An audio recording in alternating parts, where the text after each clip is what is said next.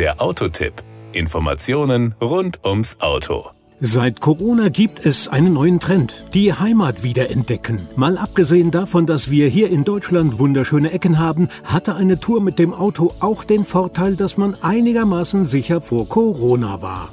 Dieses Schreckgespenst ist zwar mittlerweile verblasst, doch nun motivieren gestiegene Preise an Urlaubszielen im Ausland und bei den Flügen zum Urlauben im Inland. Das Thema Autoreisetipps haben wir ja immer mal wieder im Programm. Jetzt stellte der Mietwagenanbieter Sunnycars breit gefächerte By the Way Tipps für die Fahrt durch die Bundesrepublik zur Verfügung. Unter der Überschrift Drei Flüsse, zwei Bundesländer und eine ganze Vielfalt Deutschlands wird beispielsweise eine Tour ab Trier über Koblenz und Wiesbaden bis zur Mainmetropole Frankfurt empfohlen. Eine idyllische Landschaft entlang der Mosel und dem Rhein bietet vielerlei spannende Highlights. Wir fahren heute bis nach Koblenz. Auf dem ersten Streckenabschnitt entdecken Reisende noch vor dem Start die Benediktinerabtei St. Matthias im Süden Triers. Hier fühlen sich klein und groß zurückversetzt in das dritte Jahrhundert nach Christus. Die Bauweise des Klosters beeindruckt ebenso wie der Blick auf die damalige Lebensweise der Mönche. Nach lediglich 15 Minuten erreicht man Kordel.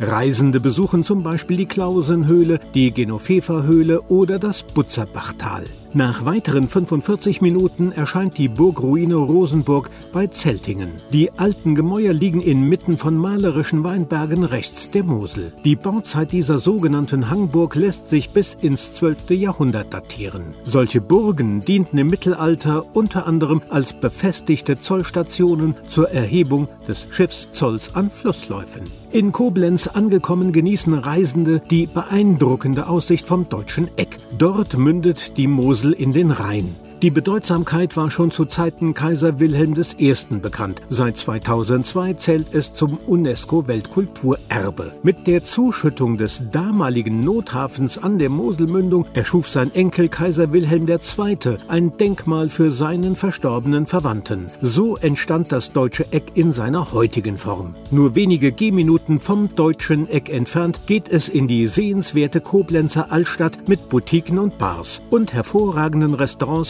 verschiedenster Essensrichtungen. In der kommenden Woche geht unser Roadtrip dann weiter nach Frankfurt.